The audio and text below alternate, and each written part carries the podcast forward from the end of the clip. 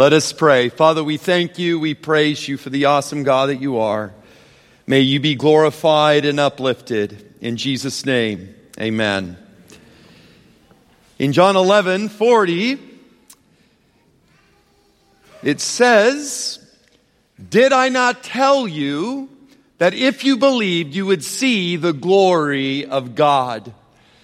And that's really what this series has been all about is seeing the glory of God, seeing the light that the darkness cannot overcome. And here in the seventh and final sign, Jesus performs the ultimate miracle, resurrection. Every single sign has been building up to this moment, to this beautiful ultimate reality of the hope that we have in Jesus, that even death cannot overcome the light that is in Christ Jesus. In John 11, 25, Jesus said to her, I am the resurrection and the life. Whoever believes in me, though he die, yet shall he live. The light shines in the darkness and the darkness has not overcome it. You know, I find it interesting that Jesus, when he finds out that Lazarus is ill, he waits until after Lazarus has died. So it says, now when Jesus came, he found that Lazarus had already been dead in the tomb for four days. And we know that Jesus did this purposefully. He stayed uh, and did not return. And then it says this increment again, four days. Take away the stone. Martha, the sister of the dead man, said to him, Lord, by this time there will be an odor, for he has been dead for four days. Now, many scholars believe that John, the Holy Spirit has John put this there because of a misunderstanding about death. You know, he's wanting to reiterate to the reader that, that Lazarus is definitely dead. Because there was this belief among some people that the life-giving breath of God would just hover near the body for three days. Basically, there was still a chance of resuscitation, but after three days, there was no hope of coming back. And this is why God doesn't show up until it's too late. I don't know about you, but I have discovered that sometimes God does not show up until it's too late. He didn't show up until four days after Lazarus was dead. He does not get to Jairus's daughters, eh, to Jairus's house until after Jairus's daughter had died. He did not get into the furnace until after Shadrach, Meshach, and Abednego were thrown into the furnace. Very often it seems as though God comes too late. And so Martha says, Lord, if you had been here, my brother would not have died. You know, it's kind of interesting, but Martha is scolding God here. I wonder, have you ever scolded God? Why didn't you come when I asked you to come? Why didn't you step in when I asked you to step in? Why didn't you deliver my child? My friend, my family. You're too late, God. Lazarus is dead. My child is dead. The relationship is dead. My finances are dead. But here's the thing. Whenever God delivers, He always arrives fashionably late in order to make sure there is no debate as to who saved who. John 11, 40. Did I not tell you? That if you believed, you would see the glory of God. And that's what this series has been built on, you know, getting honest with God, the first step, and then believing that He has a solution, and then putting that solution into action. I can't, He can, I think I'll let Him. If you believe, you will see the glory of God. God saying the same thing to you today. You see, the good news about our God is whether it's four days or 4,000 years, it's all the same to Him. You see, death is nothing more than, than just taking a nap to Him. Hallelujah. With Christ, there are no expiration dates. And I love it. Jesus just simply says, where have you laid him? I believe Jesus is asking some people here today the same thing. Where have you laid it? Where have you laid your hopes and dreams? Where have you laid down your calling? Where have you laid down the relationship? Where is your dead faith? Jesus wants to know where you laid it down so that he can bring it back to life. Yeah, but Lord, they've already kicked me out of my house. They've already let me go from my job. We already filed the divorce papers. They've already diagnosed you're too late, God. My bridges are burned. I'm at the end of my rope. But friends, that's what I found. When I'm at the end of my rope, I can reach out and take hold the rope of God. You see, Mary and Martha wanted an intervention. But Jesus' plans are always better than our plans. Mary and Martha want an intervention, but Jesus is planning on a resurrection. You need to know that God always has bigger plans than you do for your life. God wants to connect you to something deeper today. This week, God wants you to connect to something deeper and stronger. You've got to be connected to more than just a rescue. You see, for years, my life was a vicious cycle of getting into trouble, you know, and then, and then asking God for a rescue. I was an expert at those foxhole prayers. Lord, get me out of this situation. I promise I'll never do it again. Only to go right back to doing it again. And I would just constantly ask for a rescue, get back into trouble, ask for a rescue, get back into trouble. I'll never forget uh, I had, I was arrested. This was like the third or fourth, fourth time I had been arrested. And almost every time before I would call my family, you know, and addicts can be incredibly manipulative and, and they know how to pull the strings. They know what to say. And so I would just, you know, I knew what to say and I'd talk to my family. They would come. I'd ask for a rescue and they would rescue me from, from jail and they'd get, pay my bond. They would give me money and, they did that for a while until they realized, you know what, we're not helping the situation. And I'll never forget this time when I was in jail, I'd called my family, asked them to come bail me out. I was expecting them to come and they never came. And I'll never forget, I, the guard brought me a little note and it was from my parents. They just said, Richie, we're done bailing you out.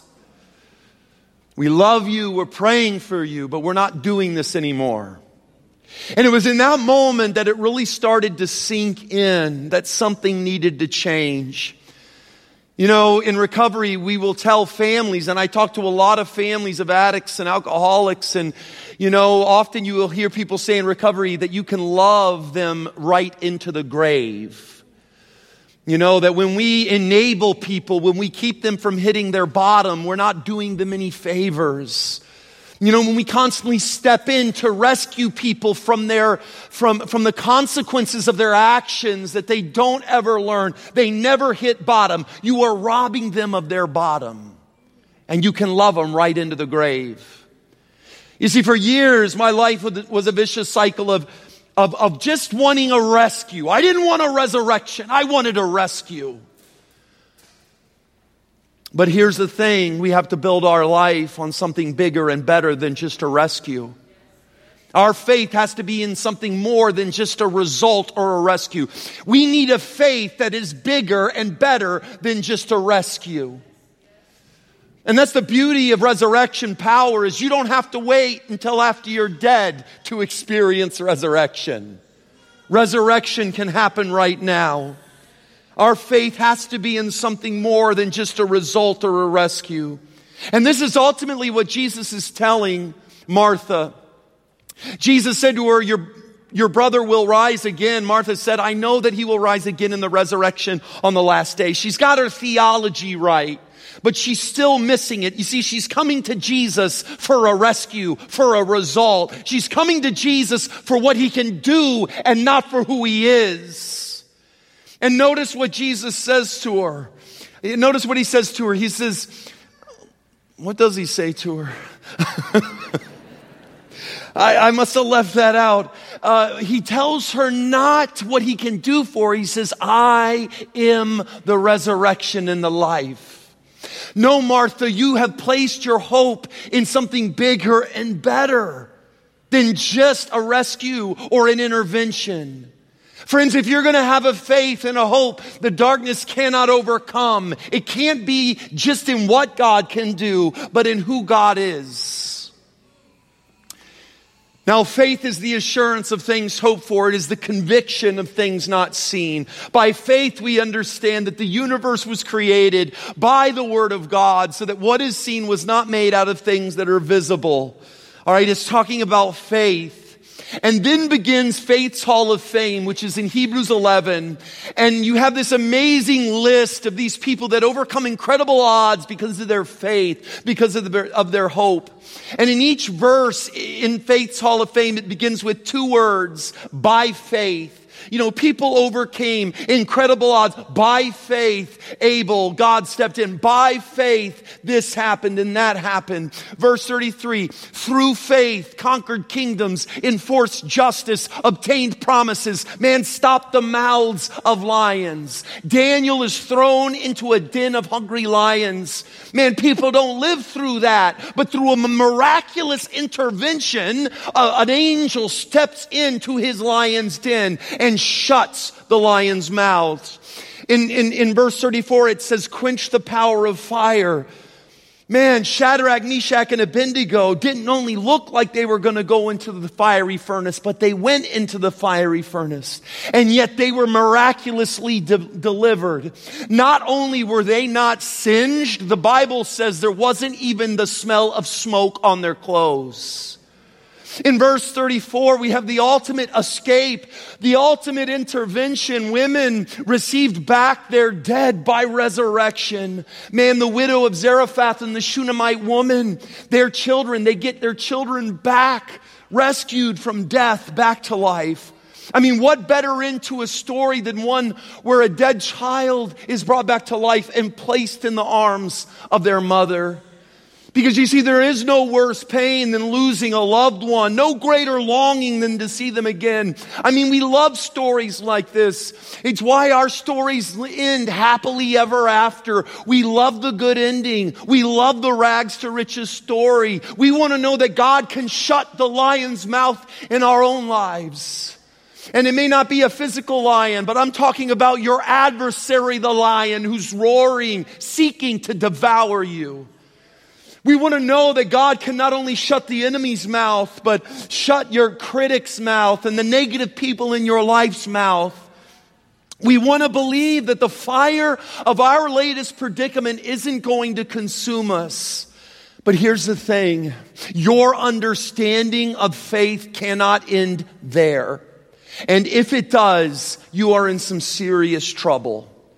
Friends, if your idea of faith is if I just pray enough, believe enough, try hard enough, everything will just work out, you are doomed. Joni Eareckson Tada, when she was 18 years old, dove into the shallow water of the Chesapeake Bay, breaking her neck and becoming a quadriplegic. 18 years old and paralyzed from the neck down.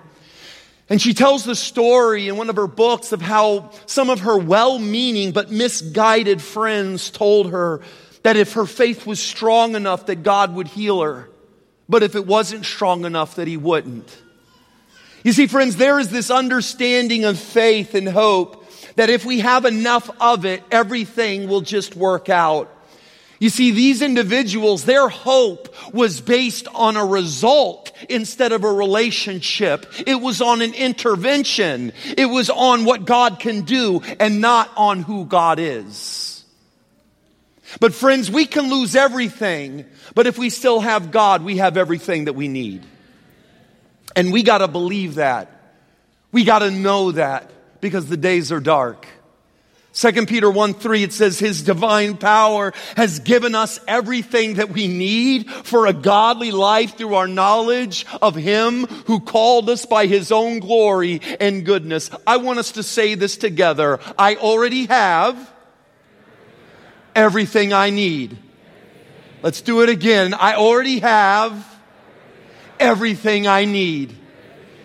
Yeah, but you're only a shepherd boy. You can't fight Goliath. We only have two, a few loaves and a few fishes. That's not enough to feed these thousands. I've only got a cup of flour and a teaspoon of oil. I don't got enough to feed you. But remember, with Christ, our onlys is always enough. And this is why not only does God show up too late, very often God waits until it's not enough. Think about it when Gideon had 32,000 men to fight. Notice the Lord said to Gideon, the people with you are too many for me to give the Midianites into their hand. Lest Israel boast over me saying, my own hand saved me. 10,000, God says that's still too much. Israel's gonna try to take credit. It isn't until God gets them down to 300 that God says, okay, now I'm going to give you my strength. You see, the moment we say it's impossible is the moment God can step in and do the impossible. It's when you realize you don't have enough strength. You don't have enough skill. You don't have enough power. You don't have enough talent. You don't have enough money. You don't have enough degrees. You don't have enough righteousness. It doesn't matter how good you are at something, before long, someone will come along who is much better than you. Man, whenever, whenever um, Chuck sings, man, I think of Isaiah. You know, whenever he sings, I think, Woe is me, I am a man of unclean lips. and I dwell amidst the people of unclean lips. You know, there's always someone who is stronger. There's always someone who's more wealthy. There's always someone who is uh, got more intelligence than you are. You see, we're not enough, but hallelujah, God is enough. And it's only when you realize that without Him you can do nothing that you see that through Him all things are possible.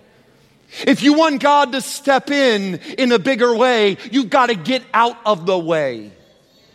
If you want God to step in, you got to step out because your greatest obstacle to your resurrection is you. But hallelujah, Job, Job is a reminder that we can lose everything and still be heaven's treasure.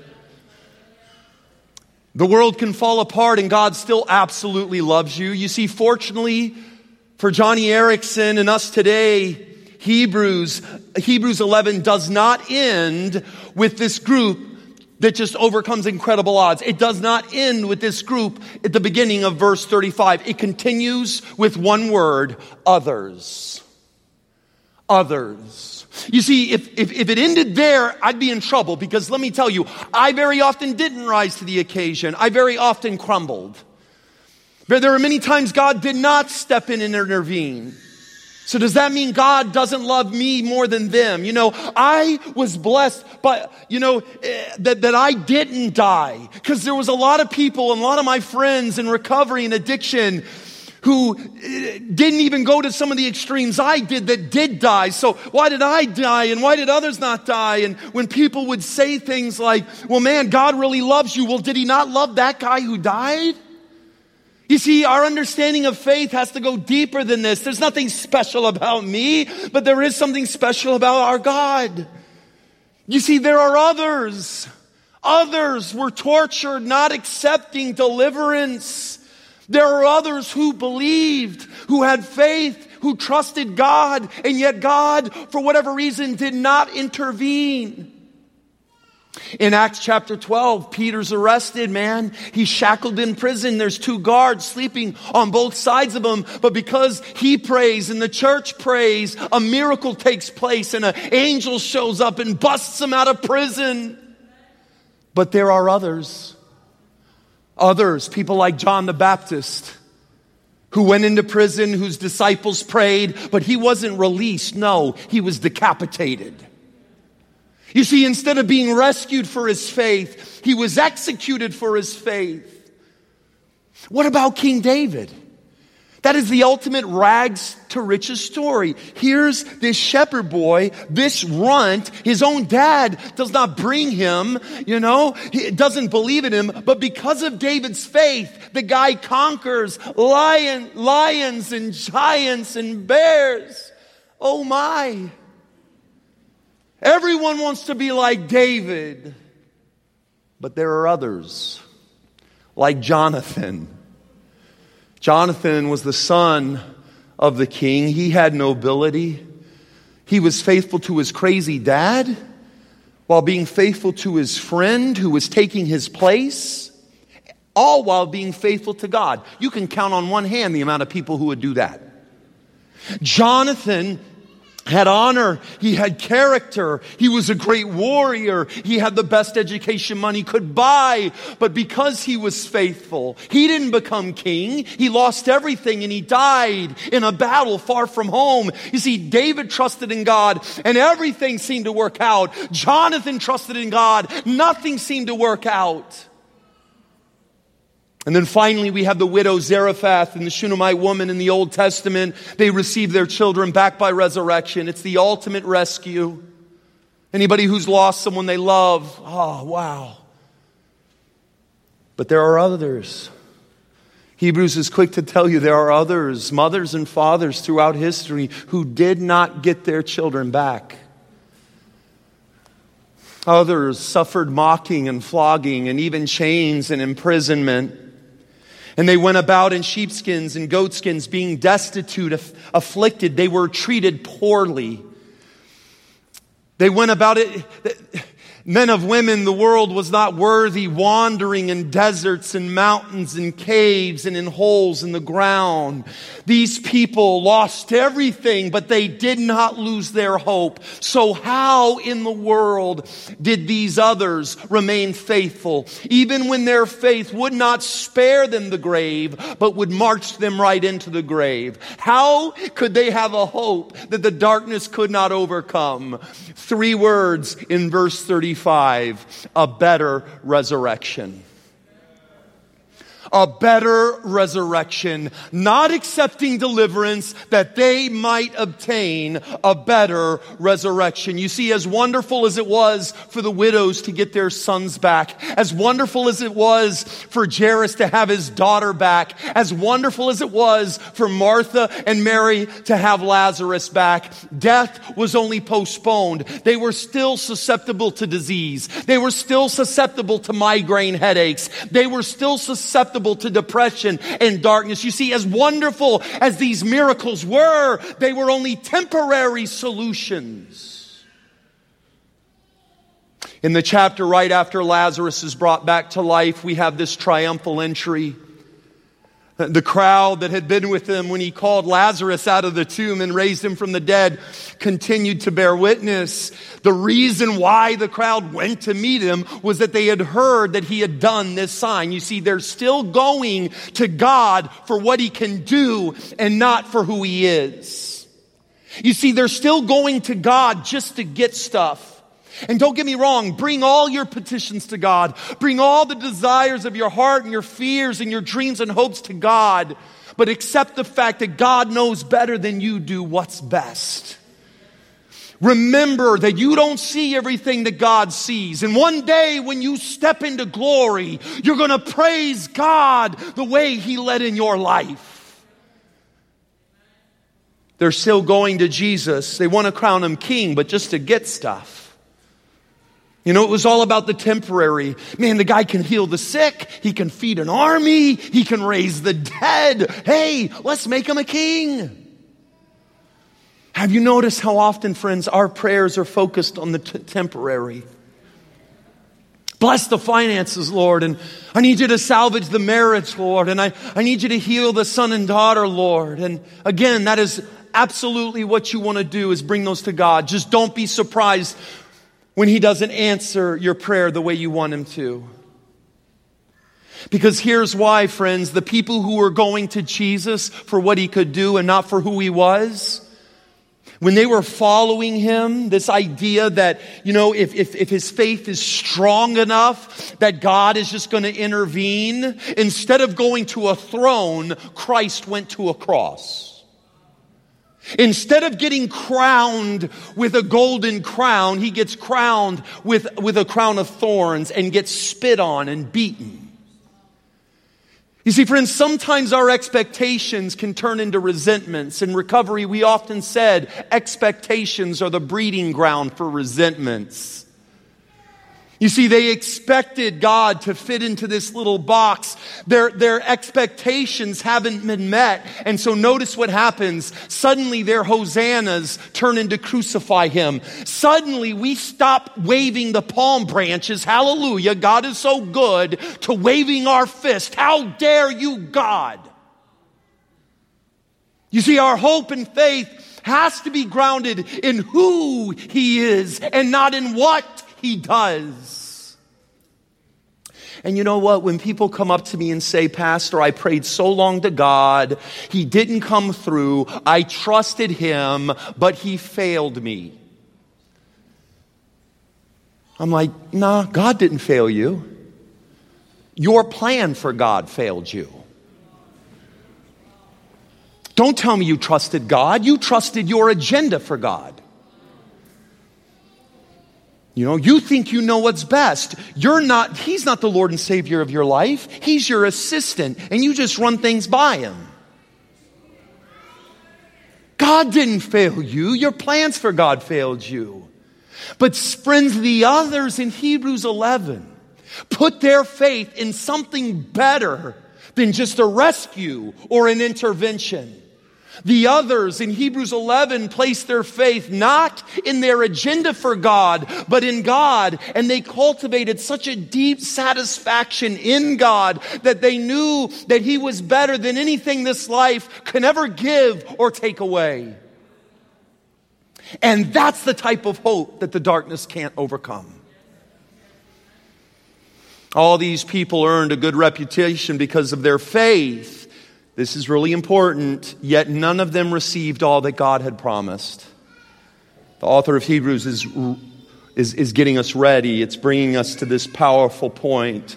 God had something better in mind for us so that they would not reach perfection without us. What this is basically saying is if the Hebrews in, in, in, if the others in Hebrews 11 went through all that pain with just a promise, then we should have even more faith because that promise has come true in the person of Jesus Christ.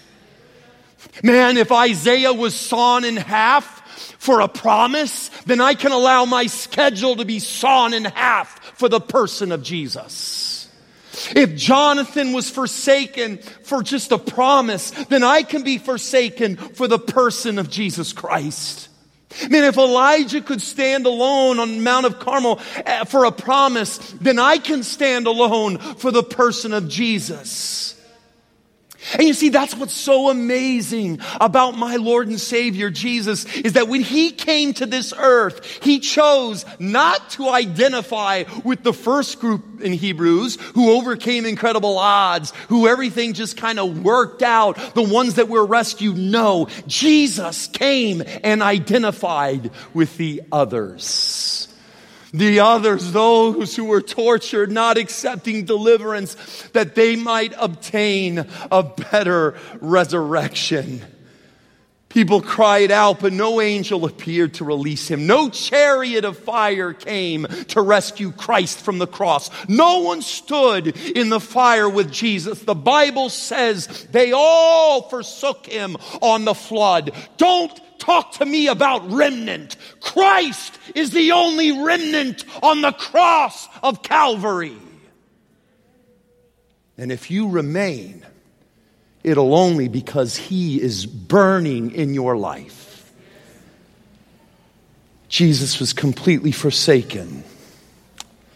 He was born in a borrowed room, and he was died and buried in a borrowed tomb. Why? To give you a better resurrection. After the resurrection, the first thing Jesus does to the disciples is he shows them his scars. Why does Jesus do that? I'll tell you why I think he does this. It's because when the disciples watched the nails go into the hands of Christ, they thought their lives were over.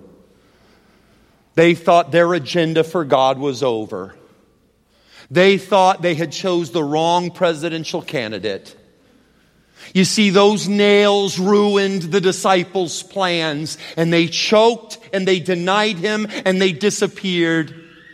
And that's why after the resurrection, the, the disciples on the road to Emmaus, they got their heads down. We thought this was the one. You see, they were following their agenda for Jesus, not Jesus. But you know what's amazing is that the very thing they thought had ruined their lives, the nails, was the very thing that saved their lives. The very thing they thought was a sign that God deserted them was the sign that God absolutely loves them. You see, without a crucifixion, there is no resurrection. Just because you don't see anything good coming out of your current situation doesn't mean it can't. How do I know? Calvary. Calvary. You got to hold on for the better resurrection. You got to hold on for something better than just a rescue or intervention. You see, in the better resurrection, it is awesome. We don't just get people back temporarily, we get them back for eternity. In the better resurrection, we don't just get it back, we get it back, but better. We get the body back, but without the arthritis, better. We get our family back, but without the fighting, better.